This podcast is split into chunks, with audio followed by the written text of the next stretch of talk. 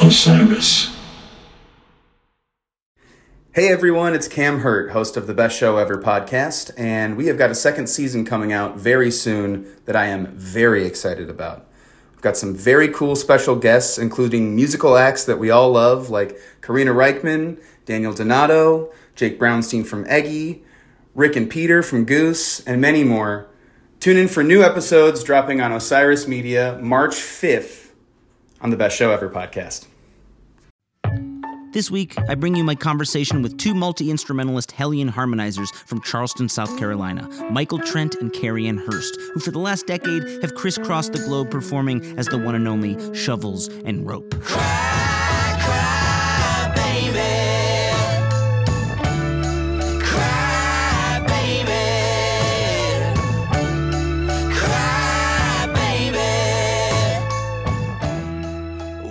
Now, of course, normally I would share a song by our featured guest that was their own, but Shovels and Rope is celebrating a new kind of covers record experiment that just dropped this month. And before you roll your eyes, let me tell you when Michael and Cary Ann attempt something as strange as a kind of sort of kids album that covers REM talking about how everybody hurts, it's a little bit like saying Jimi Hendrix will be opening for the Monkees wearing a tailored tuxedo with his hair nicely coiffed. It's both true and it happened, but there's a bit of a twist.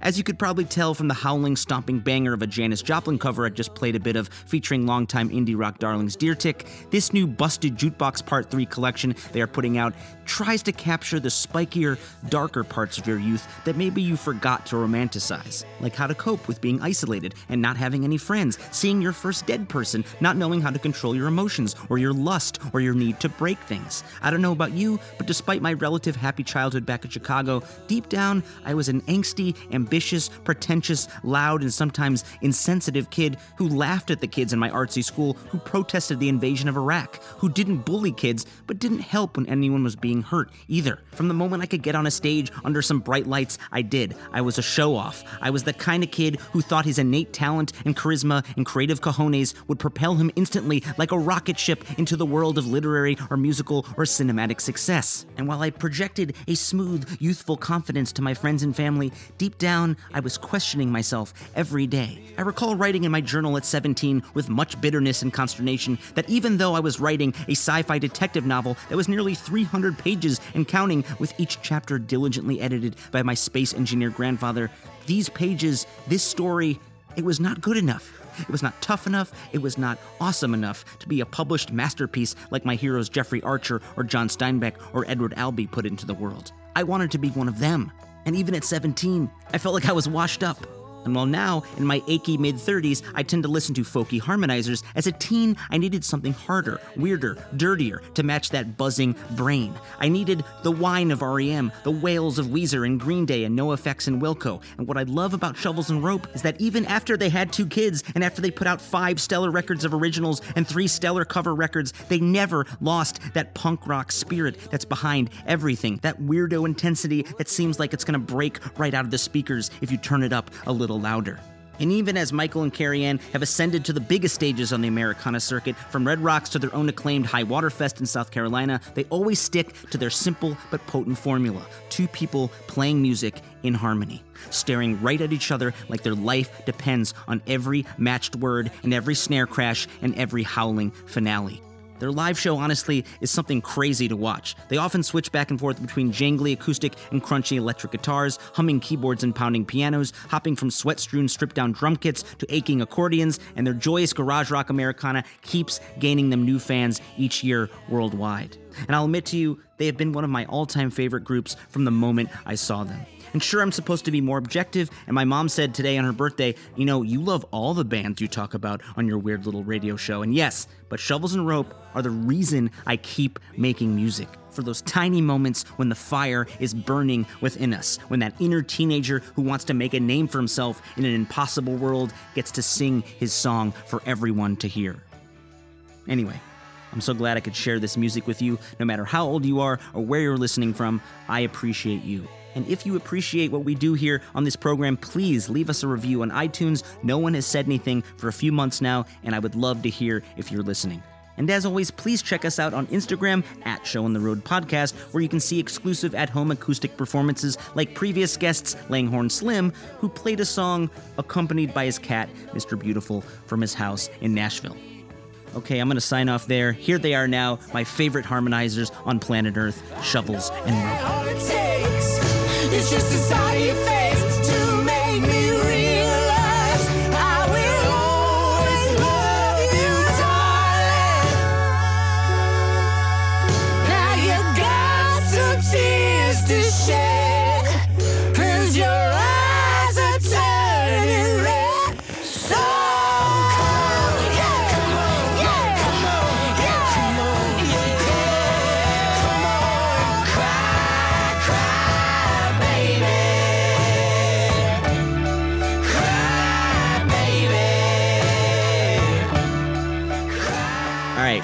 Please introduce yourselves for the radio audience uh, and uh, what you do and where you are?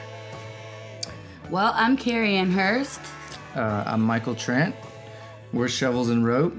We're in Charleston, Charleston, South Carolina. Charleston, South Carolina. yeah. It's weird doing these conversations so far away. Uh, I'm in Los Angeles, but there is a blessing to it. You know, I normally uh, maybe would never get the chance to talk to you guys. And when I first um, launched this little podcast about three years ago, I had a bucket list of the artists that I wanted to talk to one day, and you were in the top five. Wow. Who else was in it? That's a great question. I think uh, Who else was Lucinda in Williams. it? what was our uh, ranking in that five? I think it was like Lucinda Williams. You know, some people that maybe wouldn't normally be heard from. Tune Yards, I'm super into.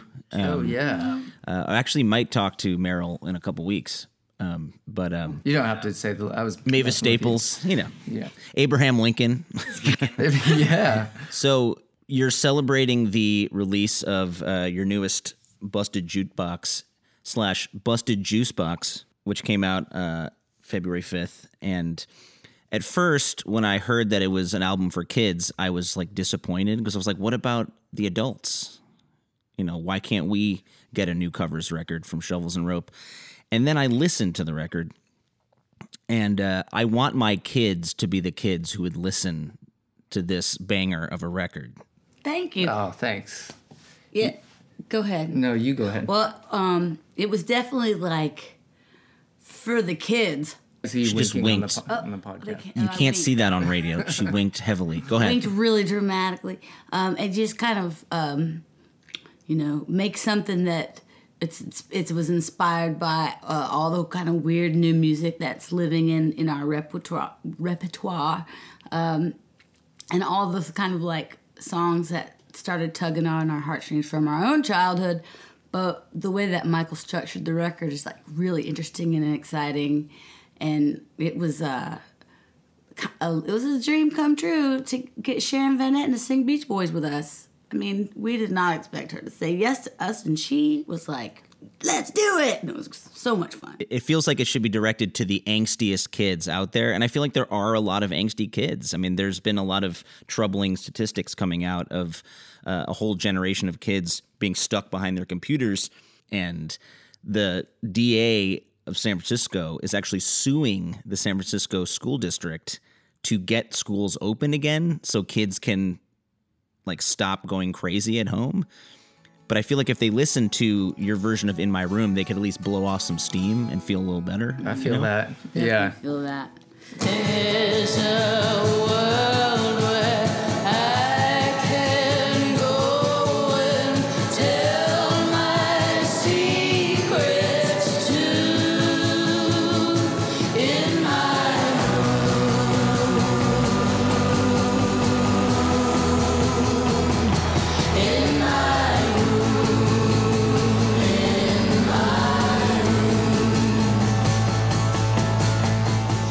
Have two, young kids, two and five, and um, and then they're stuck in the house all day, and we're, we're feeling it for the for the parents for sure uh, of of young kids. It's just like the madness that happens between just even in a I don't know, eight hour time period is is uh, it will undo you.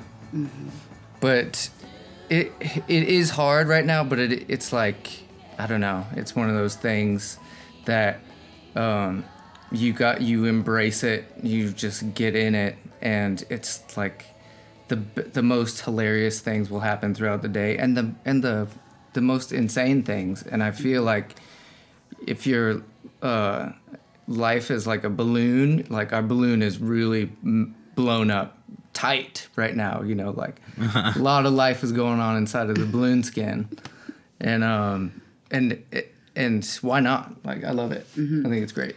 That said, I feel like childless people should really enjoy their lives and like maximize. For those of like who, who like I'm perfectly happy in the parent zone, but I love living vicariously through other people's things.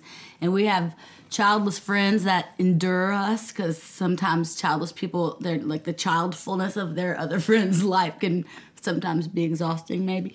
But like those um you know, those are the best aunts and uncles, and they bring a wealth of support and like cool vibes to the family life from the outside. So enjoy your childless life, please. Did you test run songs from this record on your kids as like a mini test audience? No, not really, but um we did ever since our daughter was um was really little, we always played the Beach Boys for her and um we're always trying she's never been a great sleeper and so um I wasn't a great sleeper um in my teens, like all the way. I, I just I had trouble sleeping. I had nightmares and stuff, and um and I I started playing the Beach Boys, and to go to sleep to, and it was just it was kind of the best.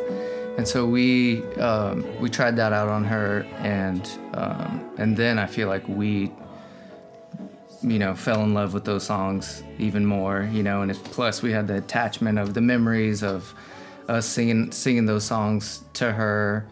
And um yeah it was just like kind of became a special thing. And then some of them like she's she's on the record. She sings uh on uh, you are my sunshine and she does um like I, she's talking in the middle of um, what a wonderful world. Like i'm trying to work out a little uh, toy piano thing and then she busts in it's like starts telling me what to do. Micromanager.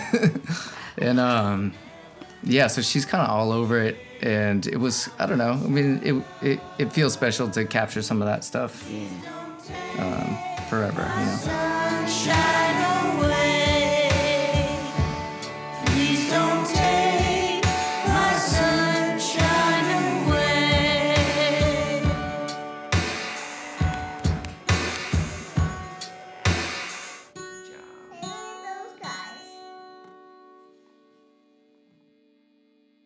Where did you guys each grow up? I grew up in Nashville, Tennessee, via Mississippi, but uh, my I was in Nashville until I came to Charleston at 18, and I've been all my adult life here in Charleston.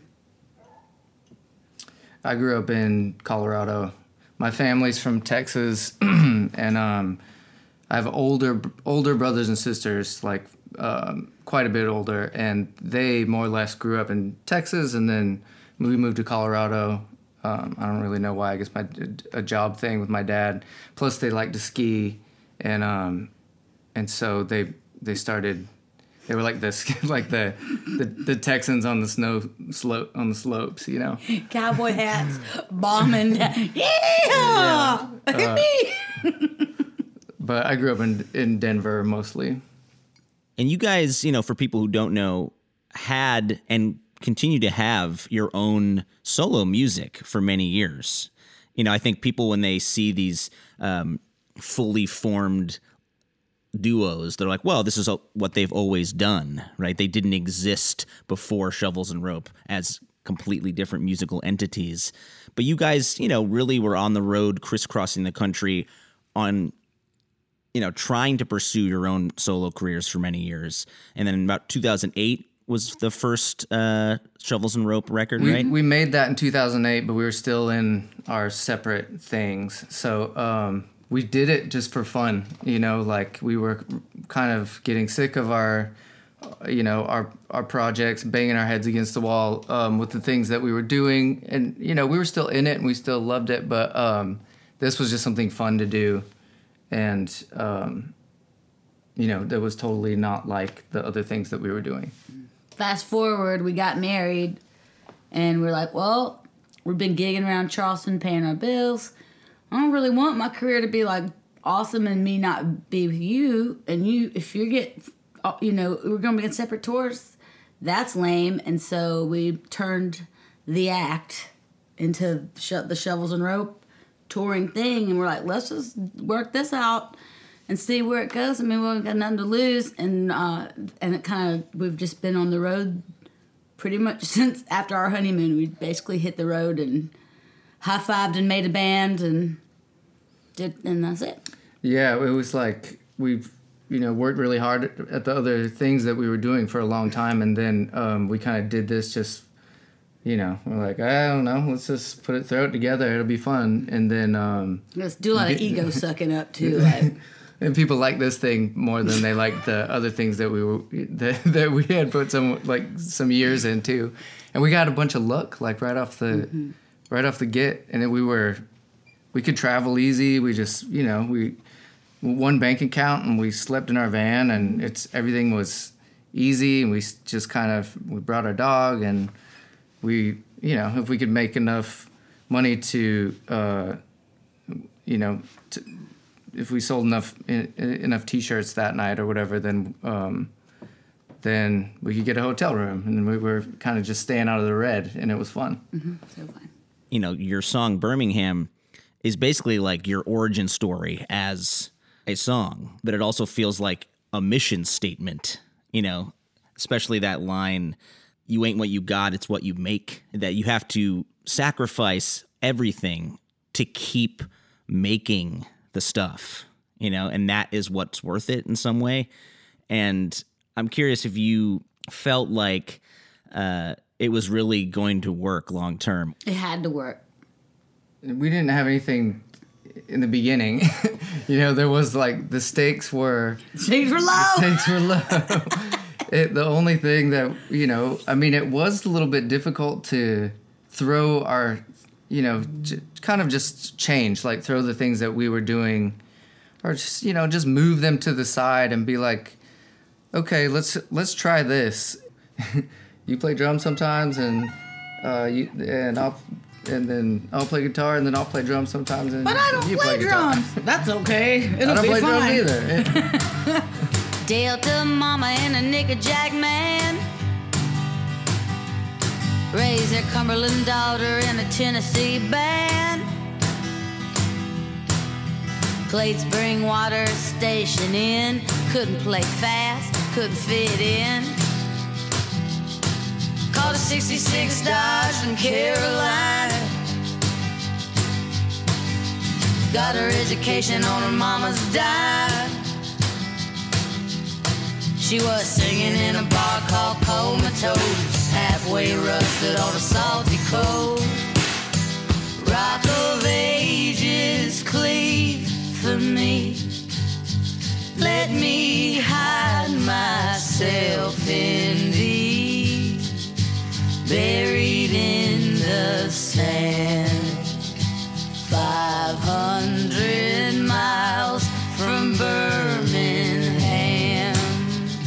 you said that, I'd never really been like, yeah, that's like an ethos that kind of.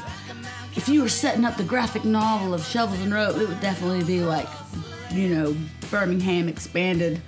Uh, but and I guess that would be like the moral of the story all day. Well, I can hear that Neil Young influence in that song with the sort of the da da da da da. You can hear like Old Man, or you could hear almost like that whole Harvest record sort of filtering in the background of that song. You know, you've created now three covers records. Do you ever fear that um, people will find your versions of other people's music first and not uh, pay attention to your own work, which is so moving to so many people, or is it is a gateway to your other work? it's almost just like the, you can't you can't control anything, you know, and also everything's free, and so um, if anybody stumbles upon us, uh, stumbles upon anything that we had put out there, um, it's a win. It's- I might not have felt like that ten years ago. Um, we maybe a little, we're a little bit more precious about everything, but it's just it's like there's so much out there that you, um, you know, you just we just make stuff and put it out, and hopefully, you know, uh, people will find it, and we've been lucky enough to have a to like We have a receptive audience. have a fan base, yeah. They let us get away with so much. But Unknown Legend is such a great, almost reimagined version that it's uh, almost risen, I think, to a new level. Like sometimes a, a cover can become its own thing, right? This is like part of your repertoire now. Like Neil Young is like an angel on your shoulder in a way. Well, she's been running half her life. The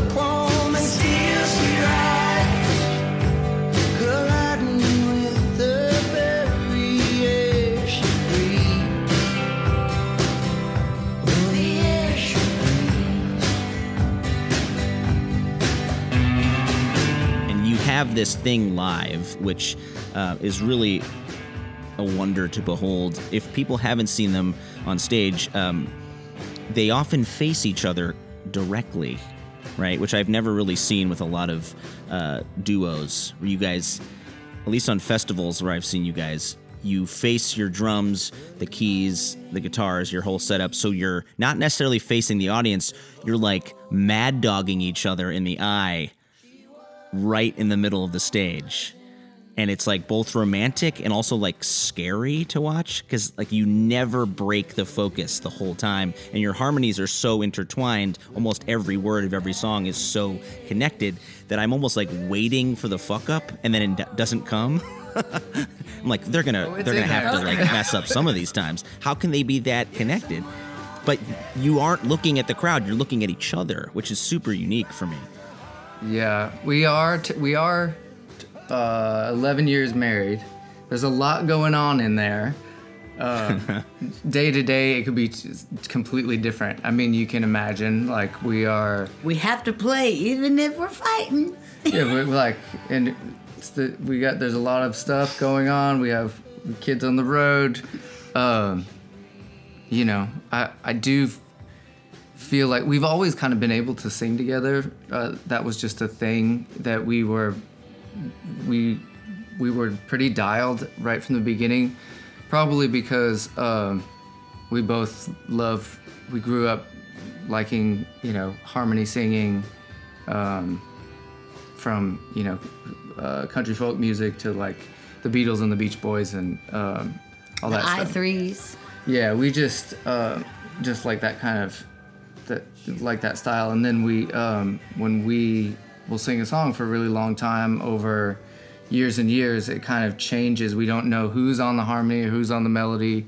We just kind of move around, and um, I don't know. I guess that's a thing that's kind of fun and keeps it from being boring. You know, it keeps it kind of fresh. It'd that's, be really that's our fru- trick. It'd be frustrating if for other people. If we had more than two people in the band, it would probably become an annoying thing to the other bandmates. If there was a third singer, they would be enraged. like, what, what are you doing? You are both stepping on my part. What was your initial uh, thought about the other person when you first saw them sing or play live? Gary was playing uh, in this bar called Fluids. Um, yeah, it's not there anymore. We should just not say the name of that bar. You could just say Cary Ann was playing in a bar. It's yeah, it helps with So- the, the imagery, but it's like um, yeah, we had. I, my band at the time was on tour with Jump Little Children, who lived in Charleston.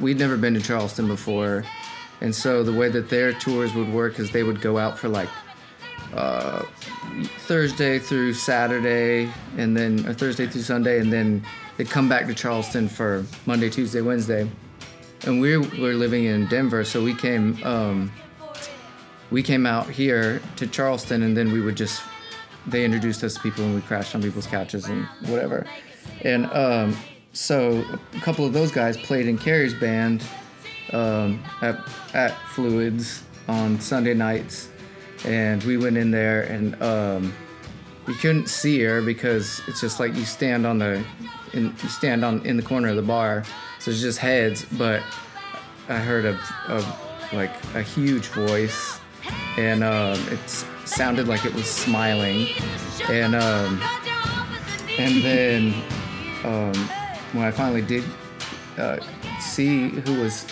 who was singing it was like this you know little five two redheaded um, you know Guitar used to look really big on me. Yeah, it's great big drip.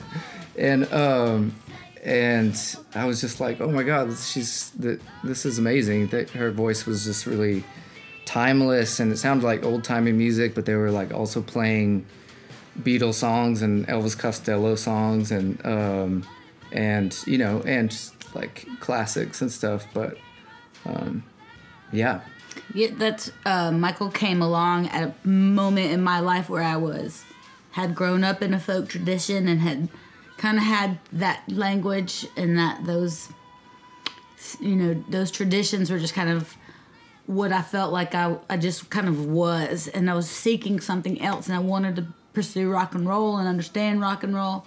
When Michael showed up in our small town, all, the, all this very striking looking bandmates and and uh, kind of I liked their sound because it was melody driven, Beatles melody style, Kinks melody style, rock and roll. Um, that was like that same era where where we I, we were into like um, the Hives and the Strokes and White Stripes, all kind of a really great second wave of great American alternative music or whatever. Um, and so I just really, really liked their band and wanted that rock and roll for myself. So I started kind of like hanging out and learning about what kind of records they liked and what kind of learned who Big Star was, learned like all the stuff that I hadn't been exposed to. and this is before Spotify where you could just learn about anything. Um, so it just felt like I had a window into a vein of music that I- if I just hung around these guys, I would learn um, and and enjoy you know that kind of uh, musical uh, aesthetic. So that's what happened. And then uh, I used to, we had, there was this amazing restaurant that they must have had a terrible business plan because they let they fed us filet mignon and bottles of red wine and paid us well, and they did that for bands like every night of the week. I can't imagine. Their accountant was probably furious. Yeah, it was like the only night of the week we would we all ate well, but um, we would all just go every night to watch each other's bands, and it was just like the hottest, coolest summer. And from then on out, me and Michael were just um, a team. What like our relationship developed, but we just kind of like, well, I'm good. You're rock and roll, and I'm country, and we'll let's blend our harmonies. And we started getting gigs, and it's just felt it was just so much fun to do it. We didn't have to be that good, good at guitar because the songs were really good, and you could sing really well. And he was good enough at guitar to like we could pull it off, you know. Our dog is going crazy out there. do you hear our dog? Um, It sounds like a seal is uh got its flipper in some trapped under a rock. our neighbors probably hate us. Uh, excuse me, just you hold it down. I got to go let the dog in. Okay, sorry. Don't say anything really. the specificity of some of the lyrics that you come up with in these songs are um, what draws me to your music through the years over and over again. Um, as a writer, I like to see these very specific love stories that happen. And there's this song off of uh, Swimming Time, which I got super into recently uh, Mary Ann and One Eyed Dan. It's such a weird ass song, and I just kept playing it the last few days. Do you remember what that song was uh, coming from? I was in the garage. Uh, I was work like cleaning out our garage. I remember spending a lot of time in there, um, and I, don't know. I was, uh, it, it was just. Um, actually, I, I don't have a great story about it. It was like maybe there was fumes in the garage um, that that I inhaled, um, and then started being like, "Oh, wouldn't it be funny to make a song like this about this guy with um, with one eye?" Mary Ann ra- rhymes with Cary Ann. That's funny. Maybe I'll start it out like that. Um, and Maybe there were gas fumes in the garage. Maybe there.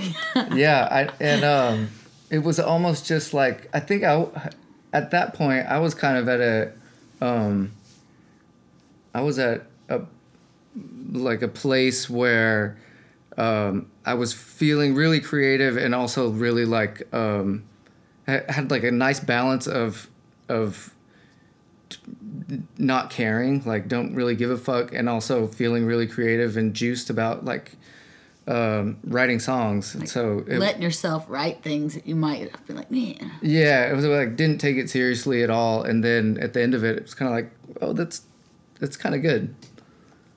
I like it. You got to give no fucks to write the best songs, maybe. I guess you know sometimes if you just it's just like you can be your own.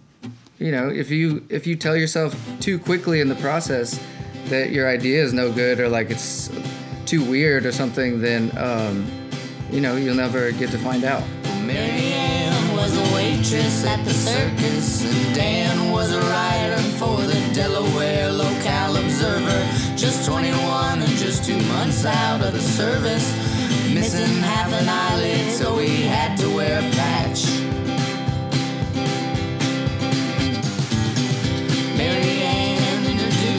Herself to Dan. She said,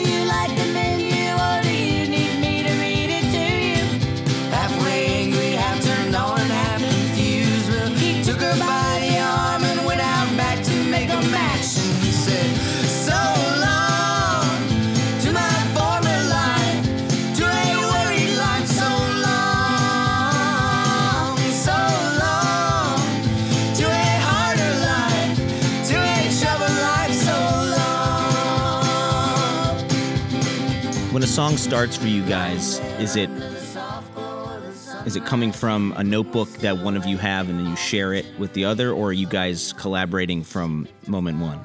90% of the time, we uh, have our own little notebooks we all scratch in. And when it's, we have like a time period that we set aside to meet each other with the pile of ideas and workshop those ideas together to find the most, uh, the ideas we're the most excited about. And then we flesh out the songs as a team. And once the songs are written and we have like a scratch version of them, Michael develops the arrangement and kind of all that from there. Um, but most of the time, and especially before we had children, we just didn't really know how to write together. Michael's really good at co-writing with others. I've never really messed with it. And now we have it's all about time management and um, it so it really behooves our process to like get a sitter for 10 days and hole up in the studio and just dedicate our uh, our time to you know cooking cooking it all together. But the rest we just we have totally different writing routines and creative practices. Some of the songs on the new record, which in theory is directed towards maybe rock and roll parents with their kids, um, feel like a little bit too real right now. You know, Everybody Hurts, for example, um, which I think is what is an REM song, right? You know, when you guys are embodying a song like that, because it feels so raw when you guys do it, are you drawing from a certain painful memory in your past growing up? Or is it something that you're just trying to pay homage to the song and how it was written? In, in that case, when we had the idea of making a, a kids record, sort of, we were like, well, how about everybody hurts? What if that was seen through the eyes of a child instead of, you know, I mean, it's like a heavy song about suicide and, um, it almost reminds me of like when I lost a family member when I was six years old, and the way that they explained to me what it is like when somebody passes away. It's like really a frank conversation that like breaches difficult material with kids, but everybody is born, everybody dies, everybody experiences joy and sorrow, and the and that song is kind of an interesting way to be like, here, let me break it to you gently, kid. Yeah, It's a tough world, but we'll, we're, we got you. We love you, and it's okay to cry. totally. Everybody hurts sometimes. when people think of kids, they think like, oh, like elementary school, kindergarten, but like you're really a kid into your mid 20s in a way, right? We're not fully developed or have any awareness of what is really happening in the world, how to deal with our emotions, how to control ourselves, how to um, really see where we are going to end up in the world. And so for me, like this as a kids album feels almost more for teenagers who are just experiencing first love, first death, first uh, just emotional upheaval that you have. Um, what were you guys like as teenagers? Were you rebellious? Were you uh, emotionally crazy? Like, what was going on when you were both teenagers? I, I was a mess. I was really sweet. I loved my parents and I had a great home life, but um, I've always just had a, very specific vision for my own destiny, and I was a willful child.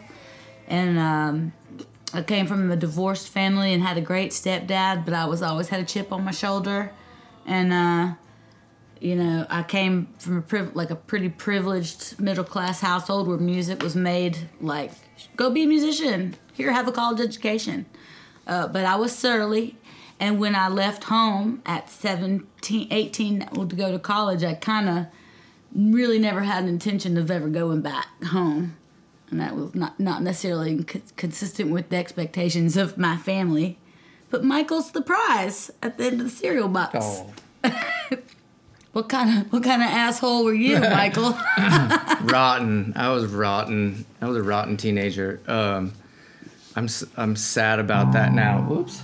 Uh, because I know that I've got it coming, you know. But um, I, I was like, I I was in a religious school. I was always in trouble because you get in trouble for anything at um, at the at the Christian school, and I was an angsty teen. Um, I d- discovered music and concerts and like Nine Inch Nails and like um, you know I had my backpack had a lot of um, graffiti on it, and um, and my dad had a really great sense of humor, kind of kind of dark and dry, and um and and I like that, and I learned music mostly from him. So we definitely had our um, our ups and downs, but um, we yeah teen teen years were were pretty rough around my house. when you see your little ones starting to form their own personalities, do you see yourselves as young people coming out in them? yes, yes, yes. Uh, ever so much, yes. Our daughter is an amazing animal, and uh, she's very much like uh, a mix of us. She's a little bit surlier than me.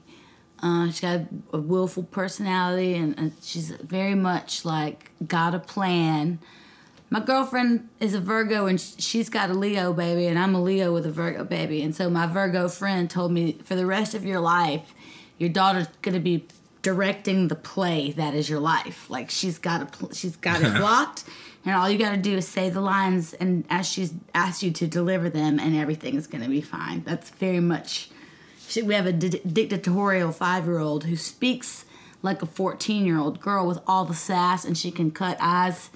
Said that's going to be a challenge, but we do know on the other side of that, she's going to be a powerful, incredibly strong, uh, articulate woman who um, will will suffer no bullshit from anybody. So that's that's good.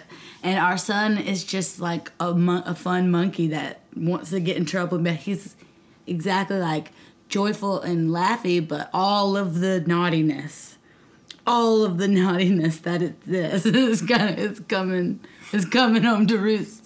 So many trips to the ER are gonna be made. Like I just, it's gonna be a thing. I just, Yeah. yeah. It's quite a thing to watch them and be like, oh my God. if you're, you know, you see all the things that that you were and you and you can tell already what they're probably going to do when they um you know, they're like super they're like superheroes that don't know how to wield their their powers yet. And so there's Yeah. going to be a lot of be a lot of destruction. Um, but you gotta yeah. shape that bonsai tree. Gotta, you gotta, you got a wild tree. You just gotta Yeah. groom it the way you want it to grow. Yeah.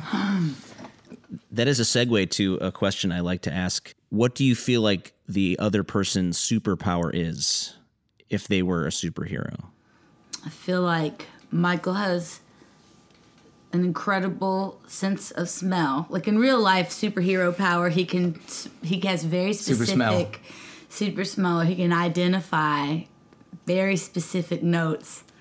Um, he can also remember every gas station that we ever stopped at in the history of our touring life. Um, but if he if he we were like making up the superpower, that would be like an allegory for him. I feel like he would be um, he's like an Ant Man. He's got physical strength that belies his compact size. He is uh, like um, or he might be like a spite like a Spider Man type of guy because he's very agile, wall climbing kind of creature. Spant man. Span Man. There you go. What's mine?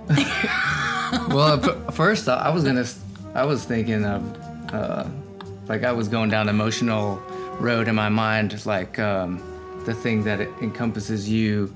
You know, it's not just a, not just like a, a physical attribute. It's like Cary has a. Um, but then you started talking about my super smell, and I was, and uh, my super memory. You have a super. Uh, a super forgetfulness that's I feel like is enviable. Like um Cary can forget anything. You remember all the gas stations, and she doesn't need to remember them. I just live in a Perfect match. state of just kind of blissful in the momentude. She's got super forgetfulness. And also but like sh- Forget all suffering.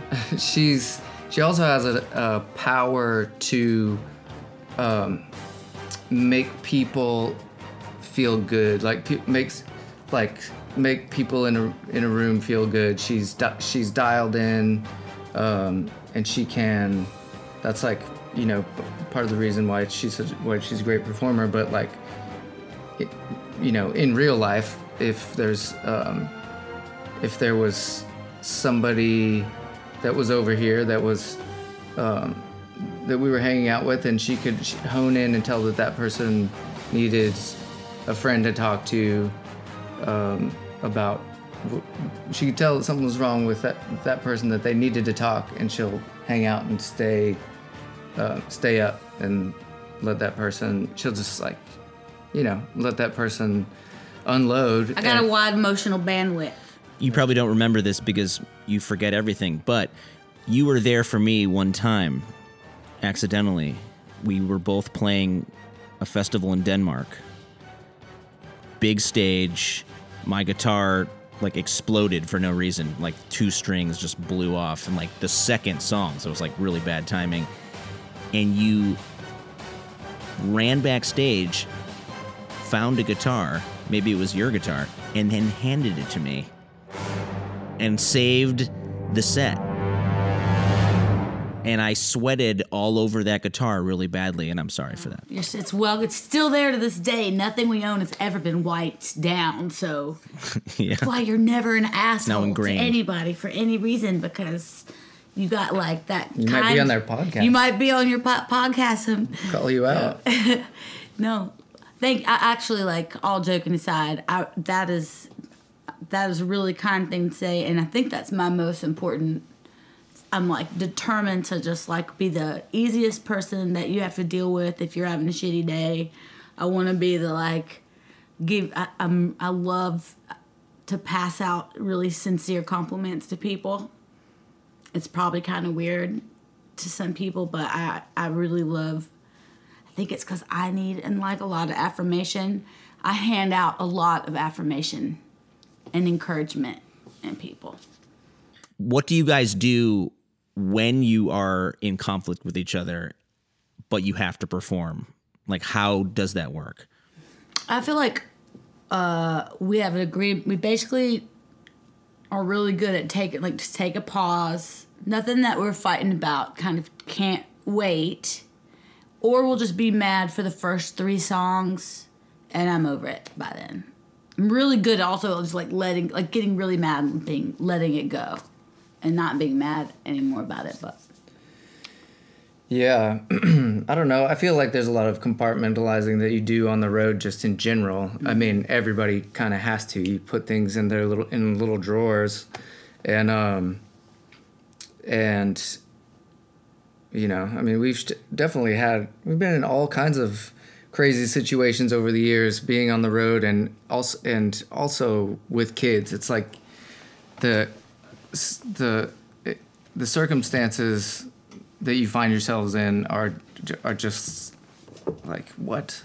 What's happening? And um I don't know. I th- I do think that having a, a sense of humor is is key.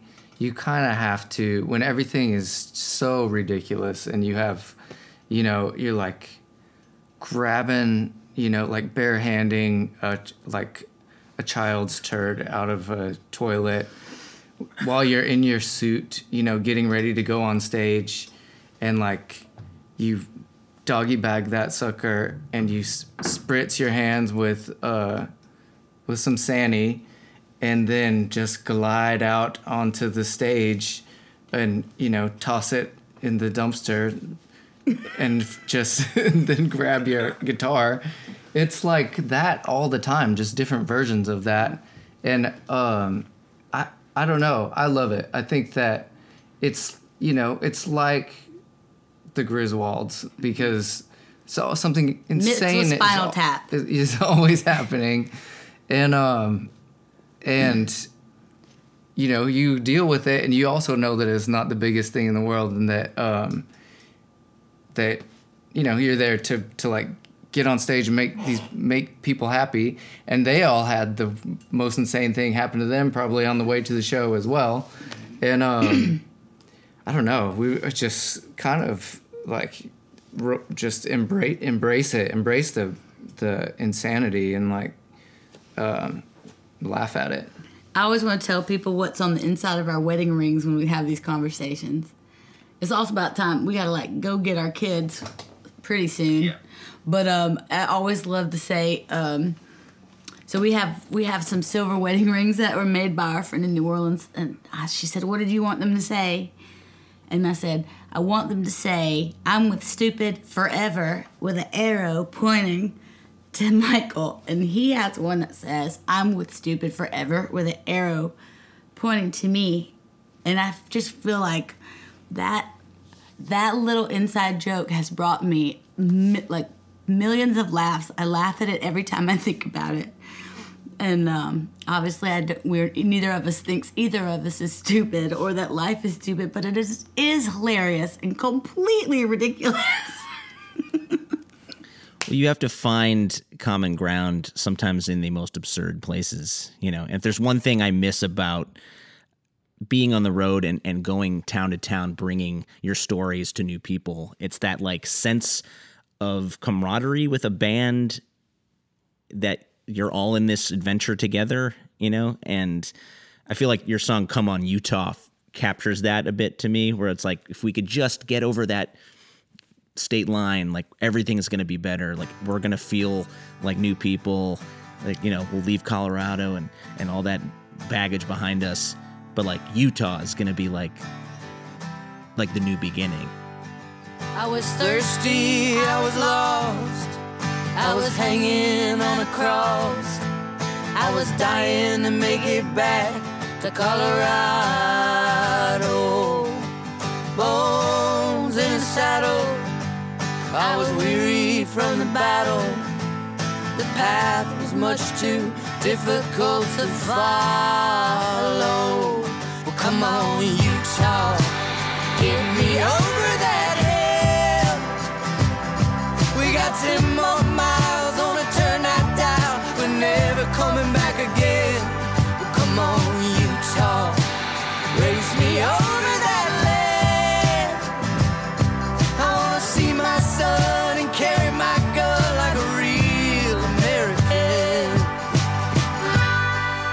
you could play one place in the country right now, one venue for your first real show back, where would it be? You know what I'm gonna say, and I feel like it's What? oh well, it's Mardi Gras Day right now. Just speaking like in today, if we were gonna play a show anywhere, because it's Mardi Gras Day, and it's not normal. It's not Mardi Gras like normal. I would love to be playing uh, Tipitina's with all my friends tonight at 11 o'clock at night, which is way too late for us. And we would be having such a good time. Um, and my other alternate would be I love the Paradiso in Amsterdam. I can't wait to get back there. Yeah. I don't know. I'd just be happy to. Uh, I'll be happy if Any place. if the if these places don't close down. I've had fir- you know, First Avenue has been on my mind a lot lately uh, in Minneapolis, A- and I I don't know what the latest is with that club. I don't know if they're you know if they're gonna make it. I'm sure they're gonna make it. I hope they're gonna make it. But like I'm pretty um, sure they're one of the or, the clubs that's headed up the the National Independent Venue Association that lobbied uh, for the Restart Act that they finally passed. So hopefully, they survived long enough to receive the money they fought so hard to save their business with. Yeah, um, I don't, I've just been thinking about them, and I hope that I hope they're doing all right, and I hope we get to play there again sometime. The 9:30 in DC. Hope we get to play there again. Yeah, there's just something special, I think, about some of these. I think they're holy places in our country that maybe are not appreciated as sort of church like places, you know, because for us, I think the music that is born in these rooms, like First Avenue, where Prince played, uh, Tipitina's, where so many great New Orleans groups played, you know, you guys have played Red Rocks, you know, there's a vortex of energy that uh, is not shining right now. All those places that uh, were sharing this love and energy are dark, and it ha- and they have been for a year. You know, we're going on a year. It's crazy to quantify like the gigs that didn't get played, the songs that didn't get sung, the ener- the energy of applause that didn't go out into the world. I mean, who knows what kind of cosmic effects that kind of stuff will have. Is there a song? As we uh, let you go and get your kids, is there a song that you would love to play first? You know, the first song that you can really play for your fans.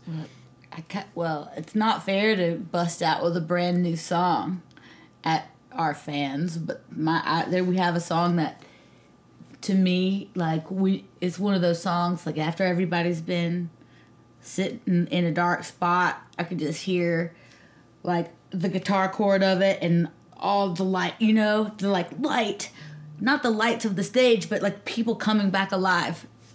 I feel like Domino is going to be a song that does that for us, but I don't know. What do you think? Like, I feel like I'm coming out would be a natural choice because it's a song about coming out of dark places and like coming back to life or coming into the world. I don't I don't know. I really don't know. It's like hard to imagine, and it Make a set list. it it, it makes me it it makes me feel I don't know I, I how how many feelings are going to be happening then? I mean I mean for any of us who do this to to do that in front of people and it's like we're happy and excited and relieved and you know all the people that hopefully that hopefully are there um, will be experiencing those same those same things and um, I just don't know. I mean, it, it like makes me uh, sad and happy at the same time. Well, I'm really glad that you uh, are still creating beautiful music even through this dark time. And uh, anybody who has uh, that inner child, the inner angsty teenager, the inner rebellious 20 something, I think we're all kids, even if we're uh, having kids, even if we're raising kids. And I think uh, this Busted Jukebox record you just put out um, is really a moving piece of, I think, modern uh, connection between parent and, and kid. And uh, I'd love to take us out with the uh, collaboration you did with M. Ward, uh, My Little Buckaroo, because it's such a sweet campfire vibe. Um, I don't even have kids, but I wish I could like play that song around a campfire in Big Sur or something for a little kid. Um, and if you could tell yourself as a kid something right now, as we uh, send you off, what would you tell yourself? Man, I would do what I, uh, I would wrap my arms around little me, give me a big hug, and say, sometimes things are hard and sometimes things are easy, but it's all gonna change, and we got you, and you're you've got love in the universe, and and you're part of the great cosmic one, you know. So and then they'd roll their eyes at me and be like, Mom, so dumb, God. Adult Cary, God. Uh, don't take it too seriously. Don't take anything too seriously. I don't think. I think you got to be able to have a lightness about you with kind of whatever you are doing, and um, you know, w- w- whatever kind of job you have or whatever kind of um, social situation you're in. I feel like uh, a little bit of simple and easy goes a long way. It ain't what you got, it's what you make. Go to sleep, my little buckaroo. Soon you're gonna ride the range like grown-up cowboys do. Now it's time that you were rounding up a dream or two. So go to sleep, my little buckaroo. Don't you know it's time for bed? Another day is through.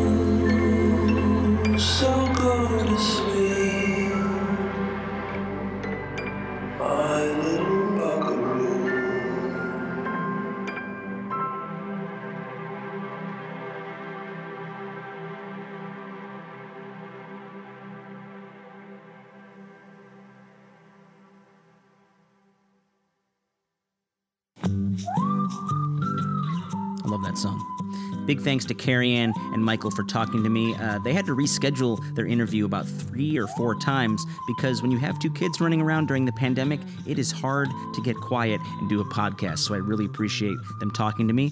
And you can support them by getting their newest record, Busted Jukebox Volume 3. Uh, it is for adults, kids, teenagers, angsty people of all ages. And just last year, they put out a really cool deluxe edition of their record of originals by Blood. So check that out. Speaking of which, if you go to our mothership, thebluegrasssituation.com, you'll see that they did a really cool article about Come On Utah, the acoustic version, which came out on that deluxe by Blood record. As we uh, hurtle towards March, we are approaching the one year mark of when all of us touring musicians were sent home indefinitely. And if you want to support your favorite bands like my group Dustbowl Revival, please get some merch online, some t shirts, some vinyl, send them to your friends, or go to bandcamp.com to get the music without any fees being taken away. Spotify, Apple Music, Amazon, it's a great way to discover music, but it does not help support the bands that you love.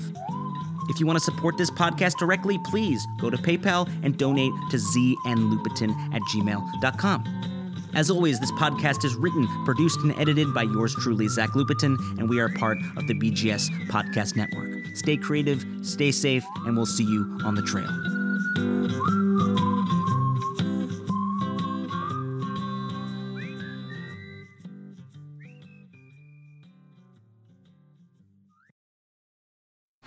I'm Daniela Clark. I'm Barbara Ann Wild. And we are the Honest AF Show. Our podcast is real, honest conversation with our celebrity friends and pros, covering our anything but average rock and roll lifestyles. all while tackling the hell that is aging and the battle of beauty. Oh, yeah, nothing is off the table. The Honest AF Show is available wherever you get your podcasts.